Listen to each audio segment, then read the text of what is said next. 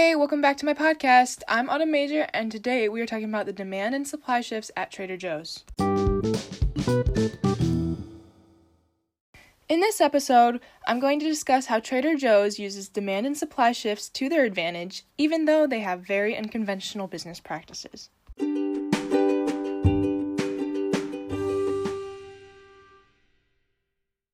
One of the ways that demand shifts play a role in Trader Joe's success is through the many appeals to the taste and preferences of their customers. They know their audience well. And one example of this is shown in the Freakonomics podcast um, when they state We should probably start with the products that Trader Joe's sells. Here, let me read off some of what they say are their most popular items spatchcocked lemon rosemary chicken and carne asada authentica, kohlrabi salad blend, and cold pressed matcha green tea lemonade sea salt and turbinado sugar chocolate almonds, and gochujang almonds, peanut butter filled pretzels, and five seed almond bars. From the freezer section, chicken tikka masala and gluten free cheese pizza with a cauliflower crust. These are the sort of foods that light up Instagram accounts and Facebook pages, that inspire fanatical devotion even among people who don't have a Trader Joe's within 2,300 miles. Basically, what this means is that Trader Joe's carries foods that can't be found in an average grocery store. Because they do this, many customers will choose Trader Joe's over another store, even if it does happen to be farther away, simply because Trader Joe's has what they want.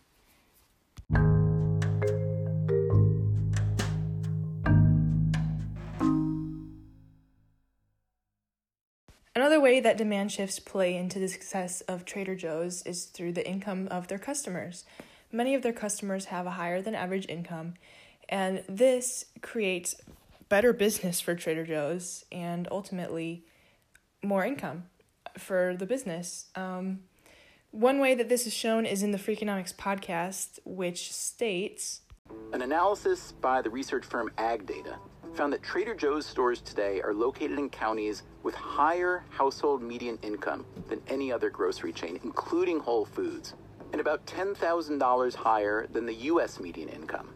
But, and this seems to be another key component of Trader Joe's success, they also value frugality. As Michael Roberto found, they usually set up shop in the cheaper parts of the expensive areas. By placing themselves in a higher than average income area, Trader Joe's sets themselves up for success.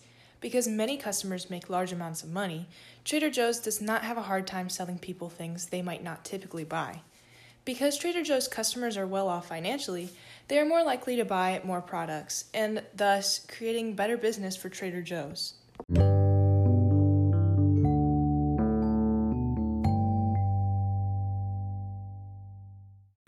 Now that we've talked about some demand shifts, it's time for a supply shift. One supply shift that affects Trader Joe's business is input costs. They don't pay other companies for products because they make the products themselves.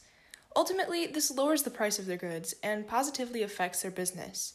One example of this is given in the Freakonomics podcast when they say Remember, Trader Joe's doesn't sell a lot of brand name groceries. Roughly 80% of their products are private label items, also known as store brands. What that means is Trader Joe's has mitigated the power that suppliers might have over them. So while they're not nearly as big as Kroger's, they can get great purchasing power because they're condensing all their buying in tomato sauce to one vendor for a very limited number of items. And when you're selling something that you also manufacture, or at least source directly, you obviously stand to make more money than if you're buying from a middleman. In doing this, Trader Joe's can make more supply because the amount of money that it takes to produce their goods is lessened.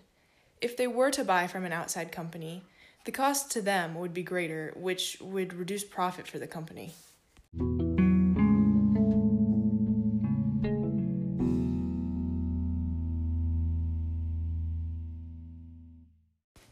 Because of the use of demand and supply shifts, Trader Joe's runs a successful and thriving business that defies modern rules of sales. In my podcast, you learned about the ways that Trader Joe's does business and how they make money on a large scale. I hope you found this interesting, and I hope you had a good rest of your day. Peace out.